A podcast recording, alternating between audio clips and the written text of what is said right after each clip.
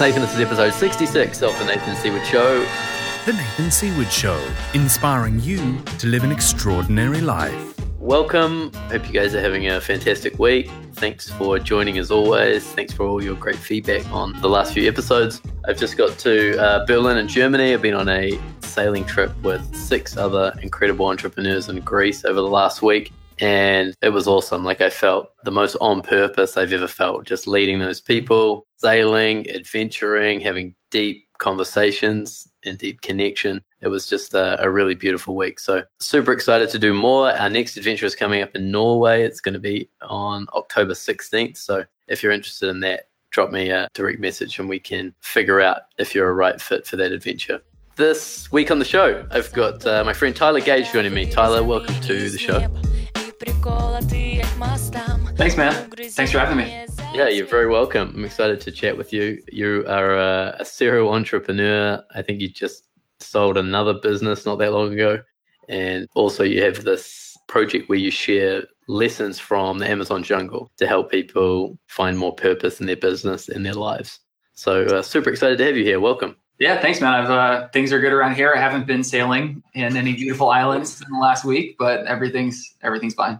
Yeah, it was cool. Like there was a moment where I was like, "Wow, this is work now." Like work involves sailing with cool people and just having cool conversations. It was awesome. You've done it right. You've done it right. Yeah, yeah, it feels good.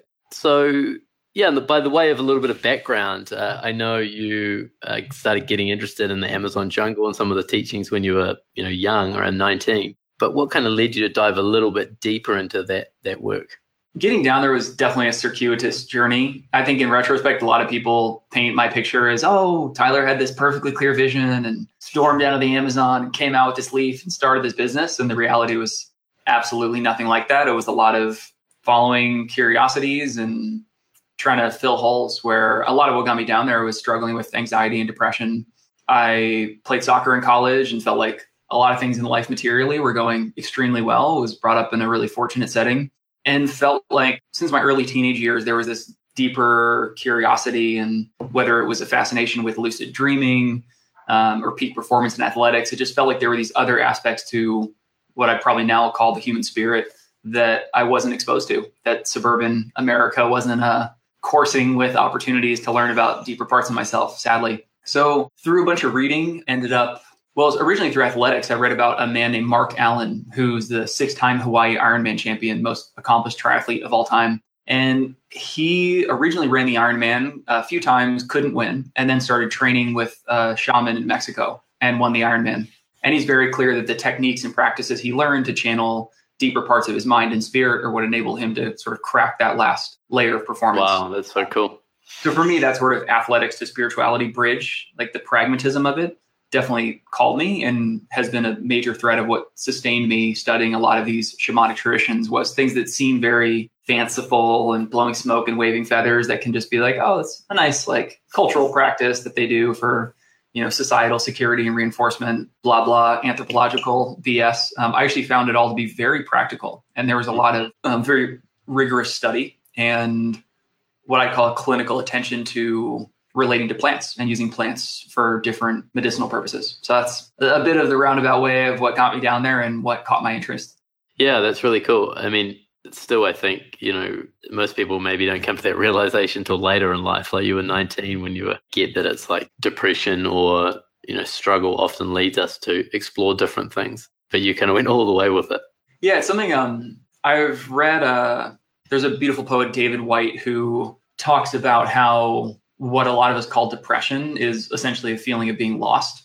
Mm. And that the way that he frames it, which resonates a lot with, I think, some of the indigenous thinking just around what it means to be lost or how we sort of challenge edges of comfort or certainty, is this idea that there's a certain privilege of feeling lost. And of course, any of us who've you know struggled with sort of feeling particularly lost or more severe depression, anxiety, those can be very daunting edges to come up against. And at the same time, there's a lot of that feeling of fundamental dissatisfaction that's a basic communication that something here is not right there's mm. something else that i want there's something else that a part of my animal a deeper part of my soul is is needing that is not being served right now and there's a certain privilege of having through whatever circumstances that pop up to the surface and us needing to find a new route a new footstep um, some other way of engaging to touch whatever that is. Yeah. Yeah, because we have like one of my big missions is to end male suicide in New Zealand in particular.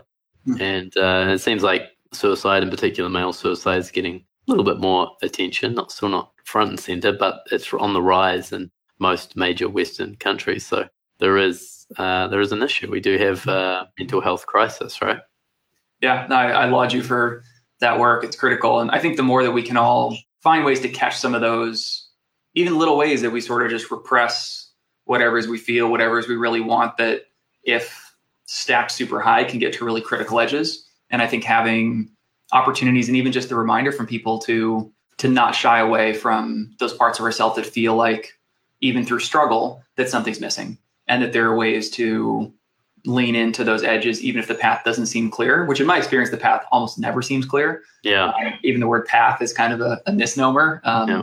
yeah so that that that edge is really something that's always always fascinated me and i found a lot of both personal support and just an understanding of that struggle in the amazonian spiritual traditions one of the sayings it's actually a native american saying that i love is they say that white man medicine makes you feel good and then it makes you feel bad and that red man medicine makes you feel bad and then it makes you feel good. Mm, so their amazing. fundamental philosophy is that it's through again feelings of being lost, challenge, struggle, sickness sometimes that that's the portal, that's like the guardian of purpose, of meaning, of deeper fulfillment and that the recipe doesn't work the other way unless you're taking just like a superficial let's just let's make it feel okay for yeah, a second. Let's numb ourselves out for a bit. Mm-hmm. And then the, the pit's going to come afterwards. So um, a lot of practical tools and ways I learned of engaging that as more of an operating philosophy. But I found it so helpful just to remember that. And then uh, later, as a businessman and entrepreneur, when the name of the game is getting punched in the face on a daily basis, for the most part, remembering that the game is it's a contact sport. It's one where you're leaning into complete uncertainty and so much chaos and lack of clarity on a daily basis that it can be you know it, the immediate reaction is often what's wrong? What am i doing wrong? as opposed to oh this is the game. This is exactly what's supposed to be happening. Understanding that gives me a certain peace from which i can then reflect get support and, and find the right path through. Yeah entrepreneurship to me seems to be that's the, the biggest challenge especially if you've come from a corporate job is uh, embracing uncertainty and actually your job as the entrepreneur is to be with the uncertainty and like figure out the path to use your language. And that can kind of be uncomfortable. So we're like grasping for systems or grasping for someone that's done it before when, you know, entrepreneurship maybe by definition is doing stuff that hasn't been done before. Absolutely. Yeah. And that's where a lot of my work revolves around the synthesis between entrepreneurship and Amazonian shamanism which to most people seems like a completely bizarre, uh, tenuous link. Yeah, a tenuous link. But for me, if you think about the textbook definition of entrepreneurship, literally the textbook definition is translating something that is a dream, does not exist, or exists in the ethers of nowhere, and making that real in the 3D. That's not like a fanciful description. So the literal definition of entrepreneurship, an entrepreneur takes something which is unseen and makes it seen. They take a dream and they make it reality that's the game. It's not a fanciful description of the game. That's what we as entrepreneurs do is we take mm. we're in charge of that translation process, which for thousands and thousands of years would be something that could be considered mythic. You know, we're tapping into parts of ourselves that can perceive and relate to subtle layers of life. And we're figuring out how do we relate to those, understand those, and then steward them through into the 3D world of everyone else. And that mm for 70,000 years has been considered a shamanic art. There are systems around the world and ways that people relate to that specific human activity and ways that I think we can learn from those practices for this modern day uh, brutality and struggle of entrepreneurship. Yeah, because it's become, you know, something like ayahuasca's become a bit of a uh, Silicon Valley go to kind of thing. Yeah. Uh, how do you see it? Do you still use it yourself? Like, do you still regularly engage in plant medicine ceremonies? Do you travel there a lot? How do you use it on an ongoing basis? So, I mean, I've spent a fair bit of time studying that specific plant in the jungle, mostly in Peru. And it's a bit of an odd experience for me, given the popularity of it, because the Western understanding of it is generally far from the indigenous usage. Um, and I think part of what I lament is that to some extent, Amazonian plant medicine and shamanism is basically equivalent to ayahuasca in the modern perception. Right. Whereas in indigenous perception, it is a specific tool they use mostly for patient diagnosis.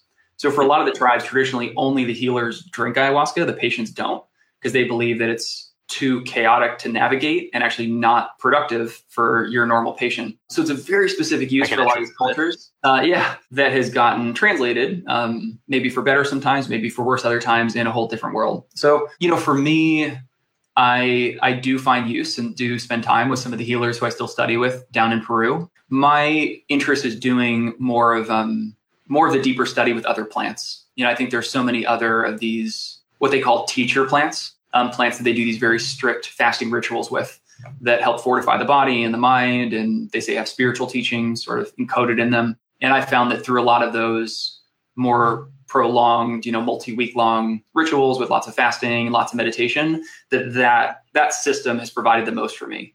Um, I think just going to drink ayahuasca once or a couple days has been very helpful for me in different points. But at least at this stage, I'm much more interested in the the practice of these dietas, which I think are a sort of under under acknowledged, but really fundamental part of Amazonian medicine. Mm. And how does it? You know, you're connecting it with entrepreneurship in a way, modern problems.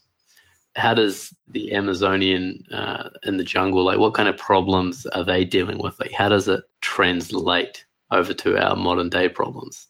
So, if you think about where these practices came from, there's basically two origins. Um, the first is hunting. So, these are traditions that were designed of how do these communities and how do these people navigate the chaotic environment of the rainforest, the most lethal physical ecosystem on the planet, and how do they use what I would call subtle perception techniques. So, how do they get their perception to be so acute that they can track the faintest smells, the faintest sounds, the lightest intuitions and combinations of perceptions coming through to feed their families. So it comes from the most basic need state that we can imagine. And then related to that is medicine. So when someone's sick or injured, how do they then use an understanding of the rainforest and their resources around them to heal? So in entrepreneurship, where you're playing a survival game for at least the early days of it, it's it's very parallel. Like hunting. And practically one of the I mean, there's different kind of sets of tools, but there's something I, I, talk a lot about is this idea of what I call clearing your filters. And there's a lot in the Amazonian practices around um, how do you sort of separate from forms of um, ingesting information that can be more chaotic and sort of gross, and then really tune into the subtle. So specifically, the fasting rituals are a great example where you don't eat salt, you don't eat sugar, you don't eat spicy foods, you eat very specific, limited, bland foods, and you spend lots of time in isolation. So I hmm. talk about it like going from a sort of ingestion mode to more of a digestion mode. And we think about, especially up here where we're ingesting media and YouTube and relationships and move, just so much ingestion hmm. that it's, it's an intentional process of saying, I'm going to separate from that and I'm going to focus, I'm going to let things digest and rather than even physically, salt, sugar, super fatty foods, super heavy foods, eat bland, simple foods for a long period of time. Which, even from the most perceptual way, the way that food tastes not eating salt for a few weeks is completely different. Mm. Um, so, that simple practice then allows them to connect with their dreams and pay attention to their dreams and intuitions much more clearly because they're not having all the external like their actual sleeping dreams actual sleeping dreams and then also just general intuitions and feelings i find that for me during these rituals there's just a lot of time and space. So as I'm reflecting on things that maybe my daily life, I might have thought somewhere, oh, my relationship with Sam doesn't really feel good. Then sitting with it, I can really feel it's like, oh, I can feel this resentment that I have. And I can feel this and see that. It's just giving that space for those feelings, those emotions, those knowings, those hmm. curiosities to sort of come forward in much more vivid clarity. When again, we sort of take out the ingestion and focus on the processing and subtle attunement. So connecting that to business, it's critical for how at least I operate as a business person. I find that when I'm overloaded with inputs, not taking time to sort of clear my mind, understand the level playing field, even basic things that we all a lot of us do all the time, writing down my my to-do list, taking 10 minutes to meditate before the day, going for a walk while I'm on a call, specific things just to make sure that my mind has a certain spaciousness and clarity so that as I'm making those tricky decisions that there's never a perfect answer to, that I'm using the, the best version of my processing tool of my awareness, my thoughts, my mind, my heart to to navigate those tricky situations. Wow, it's amazing. And it obviously has a good effect. You obviously love that. Yeah, and I, I find it on a daily basis. And I'm by no means perfect, but even a simple thing that I relate a lot is I'm a huge fan of waking up in the morning and taking at least 15 or 20 minutes to not look at my phone. Mm. Because I find that if I go from that sort of more vulnerable sleep dream state directly into scrolling messages and this and that, it really twists, it kind of twists my mind in a way that Mm. generally lasts for me the whole day.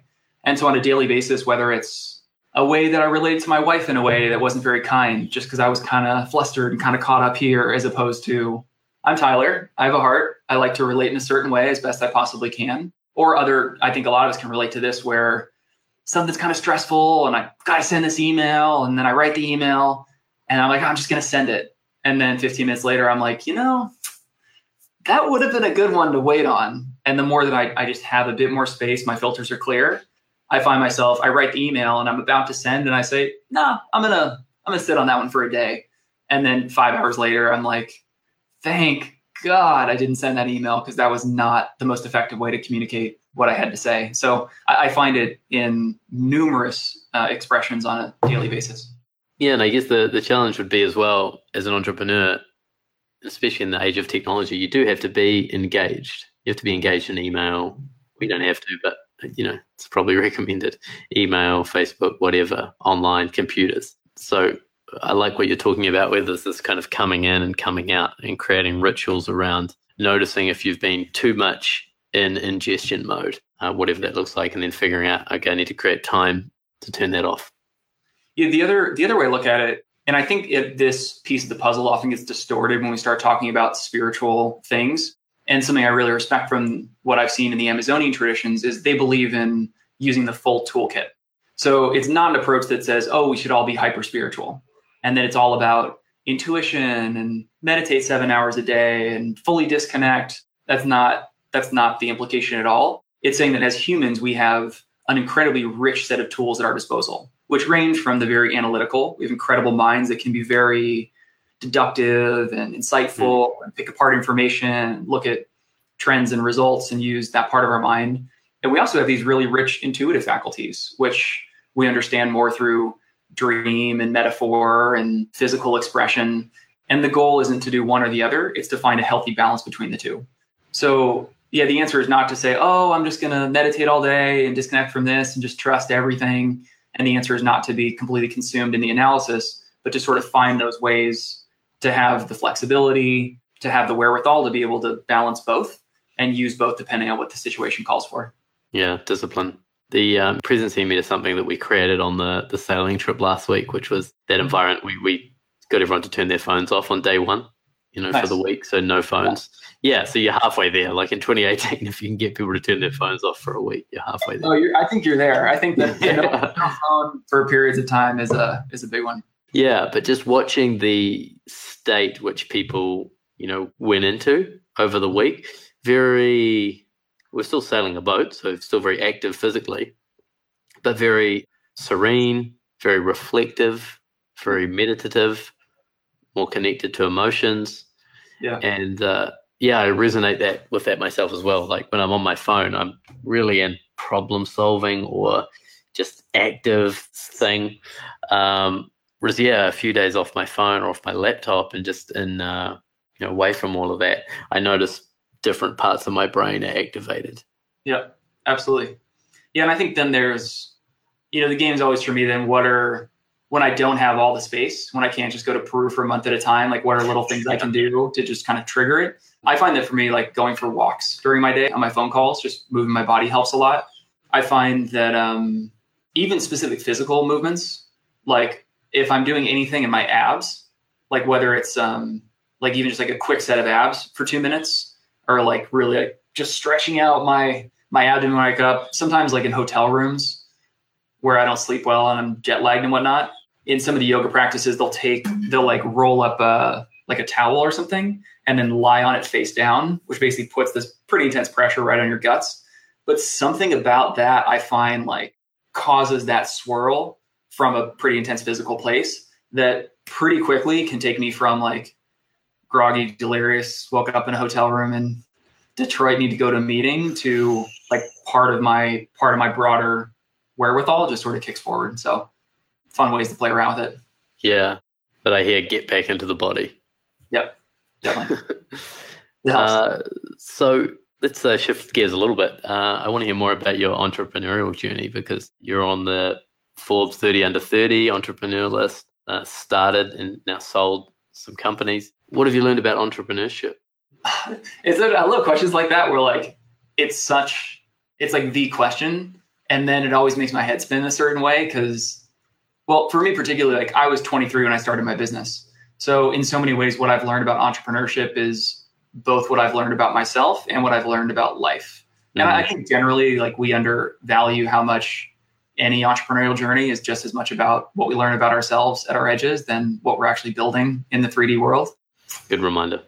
But uh, what's the what's the better question to ask you? No, it's a good question. I mean, if, if I like distill my thoughts on entrepreneurship, I would go back even quickly to what I said before that I box occasionally and intermittently, but entrepreneurship, it's a full contact sport. Like the sport of entrepreneurship is one where you're stepping in the ring and you're going to get punched in the face. And I think that's something that I probably learned the hard way of just recognizing the game that I was playing. I think for me, entrepreneurship is that balance of a lot of our success with Runa, with the company I started out of college, was being the guys who are willing to work 20 hours a day and be somewhat maniacal about just doing every single thing every hour to make it work. And we sort of knew that we, I mean, we didn't know jack about what we were doing. My degree was in literary arts and my business partners was in marine biology. So starting a tea company in the Amazon and launching energy drinks wasn't really familiar to us. But we figured that if we could just sort of make our wheel spin really fast, even if it wasn't touching the ground, whenever it even just got a second attraction, we would get these these jolts forward. And what was the what drew you to that idea? Was it you saw a gap in the market? You were interested in that kind of thing? Um, I mean, for us, it was the it was the passion and the mission. We wanted to find ways to help these communities in Ecuador, and we really believe that um, creating income is really the trigger. These are communities that really struggle with how they have one foot in both worlds. You know, they live in native communities, mostly speak their native languages, and also want to send their kids to school. And if someone breaks their leg, you know, plants can be great for healing some things, but broken legs aren't really one of them. So things like emergency medicine are also really needed. Um, hmm. So we believe, and the research supports this, that if you can provide sustained economic income sources for communities, that that's the main trigger for which they can support their families and and lift their communities up. Yeah, and this leaf in particular, we fell in love with. Uh, the leaf's called guayusa. It's a native tea leaf that grows in this one sliver of the upper Amazon near the Andes.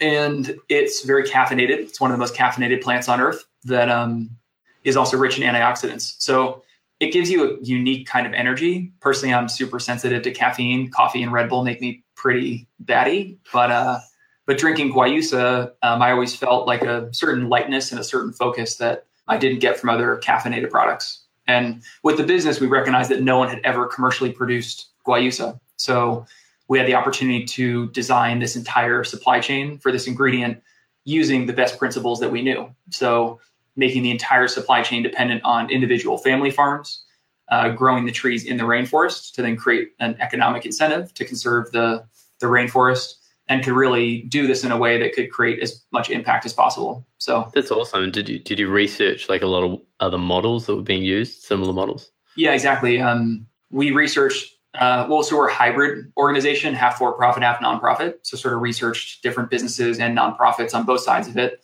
On the nonprofit side, there are great organizations like Sustainable Harvest International that does a lot of work uh, with farming families and communities. On the business side, businesses like Sambazon is one of the main producers of acai, the like mm-hmm. purple berries uh, that come from Brazil. So we um, we took what we call the liberal arts approach to business, which essentially meant we didn't know anything about business, but we knew how to act like students. So we talked to anyone and everyone who would give us five minutes or an hour um, and just try to take a, a, pretty honest approach to learning how to put the pieces in place. Mm, awesome. And where did that business lead to? So uh, built a business into you know multi multi million dollar business. Uh, recently sold it to Vita Coco, the very large uh, global coconut water company. Uh, we create several hundred thousand dollars of direct cash income uh, for the communities every year, about 3,000 families. amazing. About 1.2 million trees and uh, perfect by no stretch and, you know, problematic in its own ways. But, um, but I think a good example of what can be done at this intersection of successful business that is really driven by the goal of supporting farming families. Yeah, so awesome, man. Well done. I Thank love you. that story. Been a crazy Yeah. ride. Yeah. Um, evolved enterprise, like that's a phrase that I've heard, you know, creating evolved enterprises, uh, ones that are more connected to. I don't know if you've heard of Yanik Silver, but he has a book called Evolved Enterprise. I was just reading it recently. He doesn't like the phrase giving back because, in a way, it assumes that you've taken something Yeah, either yeah. from the people or the community and then you give back to them. So, how do we create evolved enterprises? Is that at their core, by their nature, just support people on the planet? Hundred percent. Uh, Yeah, I, I love that, and I talk about that same thought through this idea that um, I think corporate social responsibility has a big role. I think every Mhm. company should be doing whatever they can to use recycled paper, donate some books, like whatever they can do to create a little bit of good. That's phenomenal, and we need more of it. And there's a line for me, which is there's sort of charity and so and corporate social responsibility tacked onto a business Mhm. and then there's businesses in their core operation of doing business create good.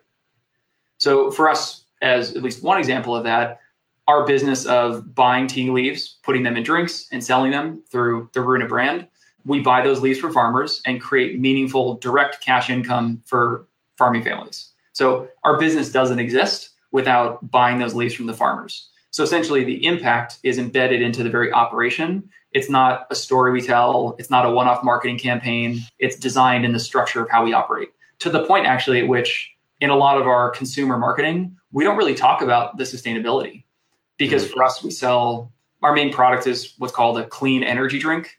So it's an energy drink, we say made from a leaf, not a lab. That's a great tasting, very effective, all natural energy drink that provides great energy 10 a.m., 2 p.m. as an alternative to a Red Bull which from the consumer perspective is a pretty compelling proposition as opposed to people often like the fact that it's organic and comes from ecuador and all that but it's not really our strongest card so for us our goal is we need to sell as much product as we can through a great brand and a great product because we know that we're creating the impact no matter what we do whether or not the consumer is familiar with the impact or not Yeah, nice. Yeah, that's cool. What have you learned from that process that might help like other people that are starting up? There's a lot of the entrepreneurs I work with. You know, how do you how do you bring this philosophy in early? Yeah. So the big guidance for me is I think there's a big trend, especially as this stuff becomes more popular, that we want to just look outside for how we should define our mission and say, oh, this company's doing X, Y, or Z, or this company does a one for one model, and we should do something like that. For me, it's all about what does the core, what's at the core of why that business exists and who the people are, whether it's one entrepreneur, a founding team, what do they really care about? So it's not, oh, well, there's, you know, sustainable recycling is really trending right now. So we should do something with recycling of our materials. Right. It's like, Easy you know to what? fall into that trap. It's like, I really care about, I'm making it up, like prison reform. And like that drives my life and what I care about. And I want to find a way to bring that into what we do as a business because that's my deepest taproot of passion and personal concern for the world. Or so that's one example of that personal passion. The other is just bringing it into your actual operation. So saying, you know, my main impact is I employ 100 people. So rather than saying, oh, I can donate money over there, can you create better benefits for your employees? Can you find ways to make them more engaged? How can you actually take what you do as a business and layer the impact there as opposed to outside? I think it's like a lot of kind of basic personal growth wisdom of trying to do things outside where you're not really doing the work inside often Mm. doesn't work. So applying that same thought process to our own businesses can go pretty far. Yeah, that's really cool. There's another uh, example in that book where the company just sells fudge brownies, and their philosophy is we don't hire people to sell brownies, we sell brownies so we can hire people. Love that. Yeah, Yeah. I thought that was like a really cool, cool Yeah. way to describe it. The other thing that I'm really big on, just on that note, is I think people understanding what exactly they're doing is important. And I think the mm-hmm. idea of mission can get really convoluted. So for me, like ultimately, even Runa, for example, we had a mission, but we were a for-profit company. So ultimately, like brass tacks, like no no BS, our mission was to sell products to make money for our investors. Like when I when I strip away everything else, it's a for-profit company that raised investment capital that absolutely was doing it in the best way possible. However, most fundamentally, there was a profit motive. Absolutely. We also had a nonprofit that had no profit motive and is on the other side. But thinking big picture, it's kind of BS to say that our exclusive mission was to help farmers. Because if it was, then we should take every single cent we've ever made and give it all to farmers, which wasn't the structure of our business. So I think people being very honest about what they're actually doing is critical. And I think there's so much overinflation of claims that I think we've even been guilty of in certain ways.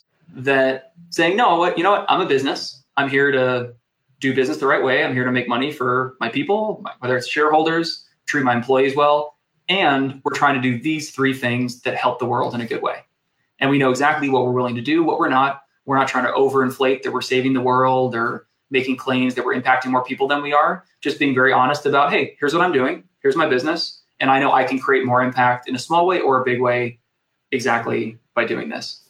Yeah, acknowledging the fact that remaining in business is the best way to help people in the long term. Yeah. Actually keeping the business profitable. I used to uh, work for an airline, a lot of airlines, and uh, I remember someone saying the safest airline is a profitable airline. Yeah, totally. when you're when you're profitable, you pay everybody the right things, you focus on safety, you do the right maintenance. And I think the same thing applies, right? Profitable company is one that is able to help people consistently. 100%. Yeah. Yeah. It's kind of, is the triple bottom line thing, is that still relevant? Is mm-hmm. it a similar conversation?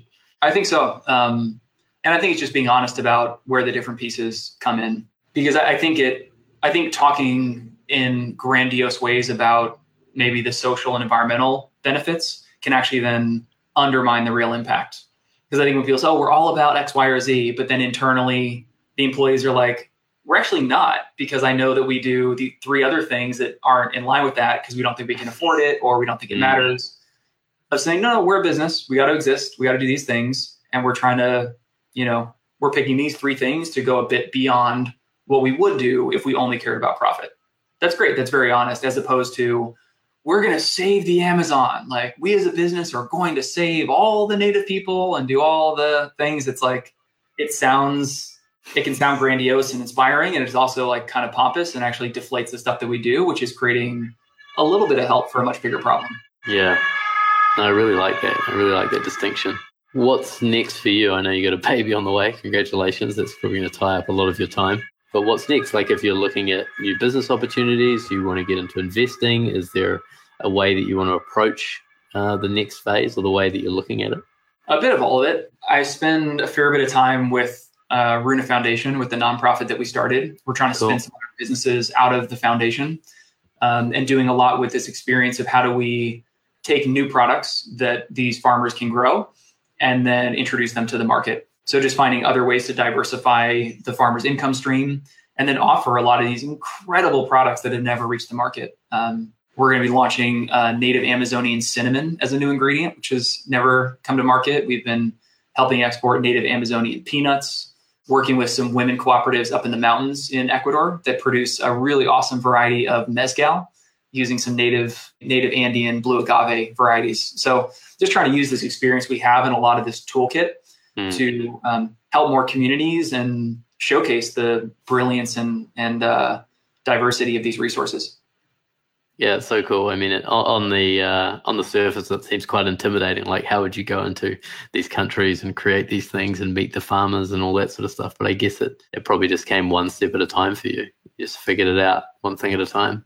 One thing at a time. I mean, we have a very collaborative model, and I think that's where. So one of my philosophies with business and our work in particular is that it's never going to be perfect.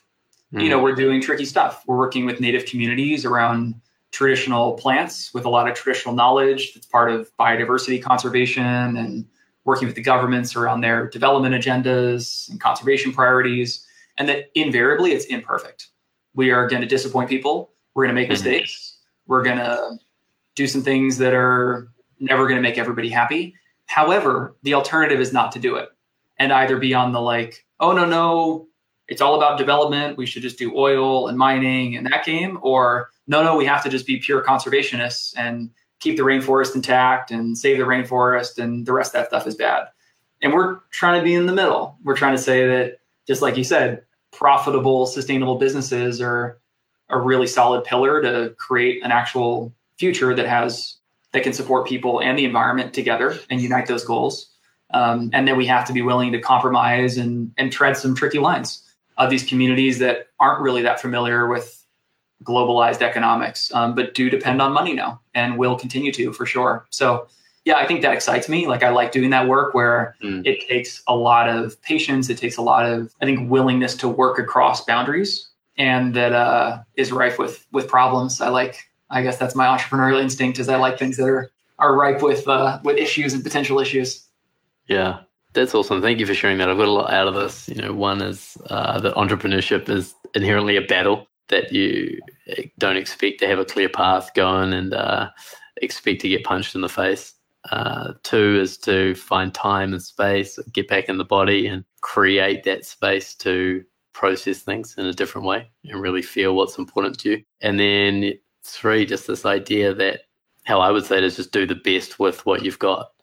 Mm. You know, uh, find out what's important to you, and then do your best to impact that as best you can around your business. I think that, that's spot on. Thanks for distilling my uh, my circuitous connections in such a pointed way. I appreciate it. Is there anything else uh, for the entrepreneurs that are listening? Is there anything else you want to share? Anything that uh, you would love them to know that might help them going forward? I think just to summarize some of that too. Um, I think these ideas of passion and purpose can be misleading. And I think just following simple curiosities, so things that have some interest or something that might seem totally irrelevant or tangential, it's all about laying down the path as you walk. And turning one corner and looking there might lead to something else. Um, and it's very rare. I think people are like, oh, well, I have these ideas, but they're not totally clear. You know, or this new product line I want to launch, but I don't really know. Try it take a little bit down that road, it's probably going to turn somewhere else. You can likely bet on it. However, that is that is the path. And I heard a quote recently. You know, Penn and Teller, the magicians. Mm. So uh, I heard this quote by Teller, this amazing story about this trick he was working on, saying that this um, this trick he ultimately came up with after five years of practice. He said it was the trick that was calling to him, but it wasn't the trick he thought he would do. And I like that idea. There are these things from deeper parts of ourself and life that sort of call us in ways they get ricocheted around and make us think it's going to be something, but it's really just a certain thread to to get us to what that ultimate thing is. So not to be intimidated by uncertainty, um, not to be intimidated by um, not knowing where things are going to go. Yeah, that's great. That that's my work as you know, like I work with a lot of new entrepreneurs or people that are transitioning into entrepreneurship, and that's the thing I'm always trying to get across to them is uh, listen for the whispers.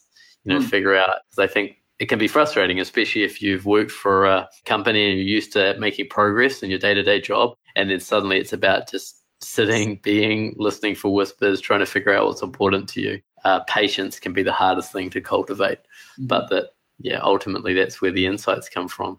And then yeah. just start following them and expect to pivot multiple times. Absolutely, listening to whispers. I'm I'm gonna I'm gonna relay that along. That's a great steal that one. Um, Tyler, thanks for coming on. If people want to uh, reach out to you or talk to you or hire you to come and speak, where's the best place for them to go? Uh, just my website, tylergage.com, T Y L E R G A G E. People can reach out and holler through there. And yeah, thank you so much for the great conversation and for having me on. I appreciate it. Yeah, you're welcome. The last thing I ask everybody is about your dark side, just because it's not something we usually talk about. And I like to um, to dig a little bit deeper. But do you have a dark side that you have to watch out for, and how do you embrace it? One hundred percent. Yeah, in the sort of shamanic language, I talk about it like the shadow. Yeah. Um, which I think is is a inevitable, inescapable part of life. So for me, for me, there's a few elements to it. Impatience is definitely part of it, um, which I think comes from insecurity and not being right in myself. So practically, that insecurity and patience dynamic has caused me many issues, um, without a doubt. I think the other one I, I watch out for in my own tendencies is I'm a storyteller. Like I'm, that's part of what I think I'm good at is how do I how do I take information and make it understandable and relatable to people who it might be really esoteric to. And that's something which in any translation process you're adapting and making things fit across lines and across ways of understanding.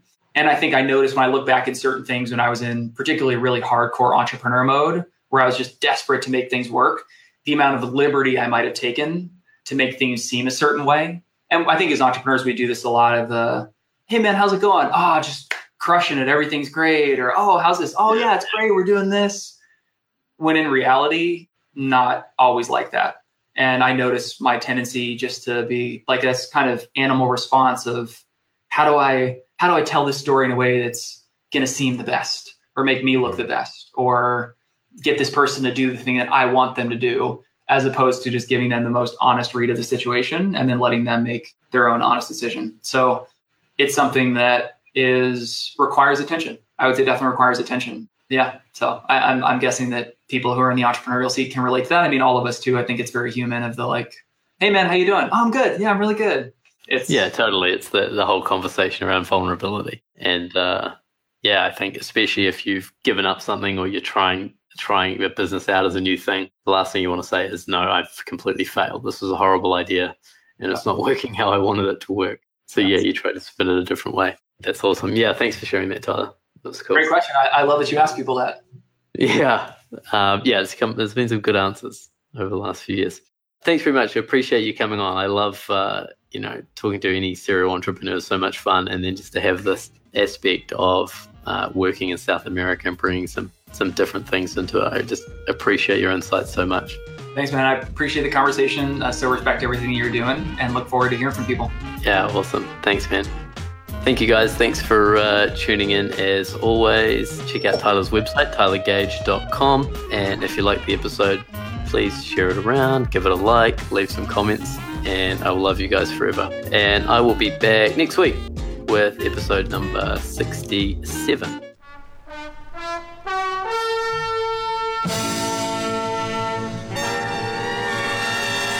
That was the Nathan Seaward Show, inspiring you to live an extraordinary life.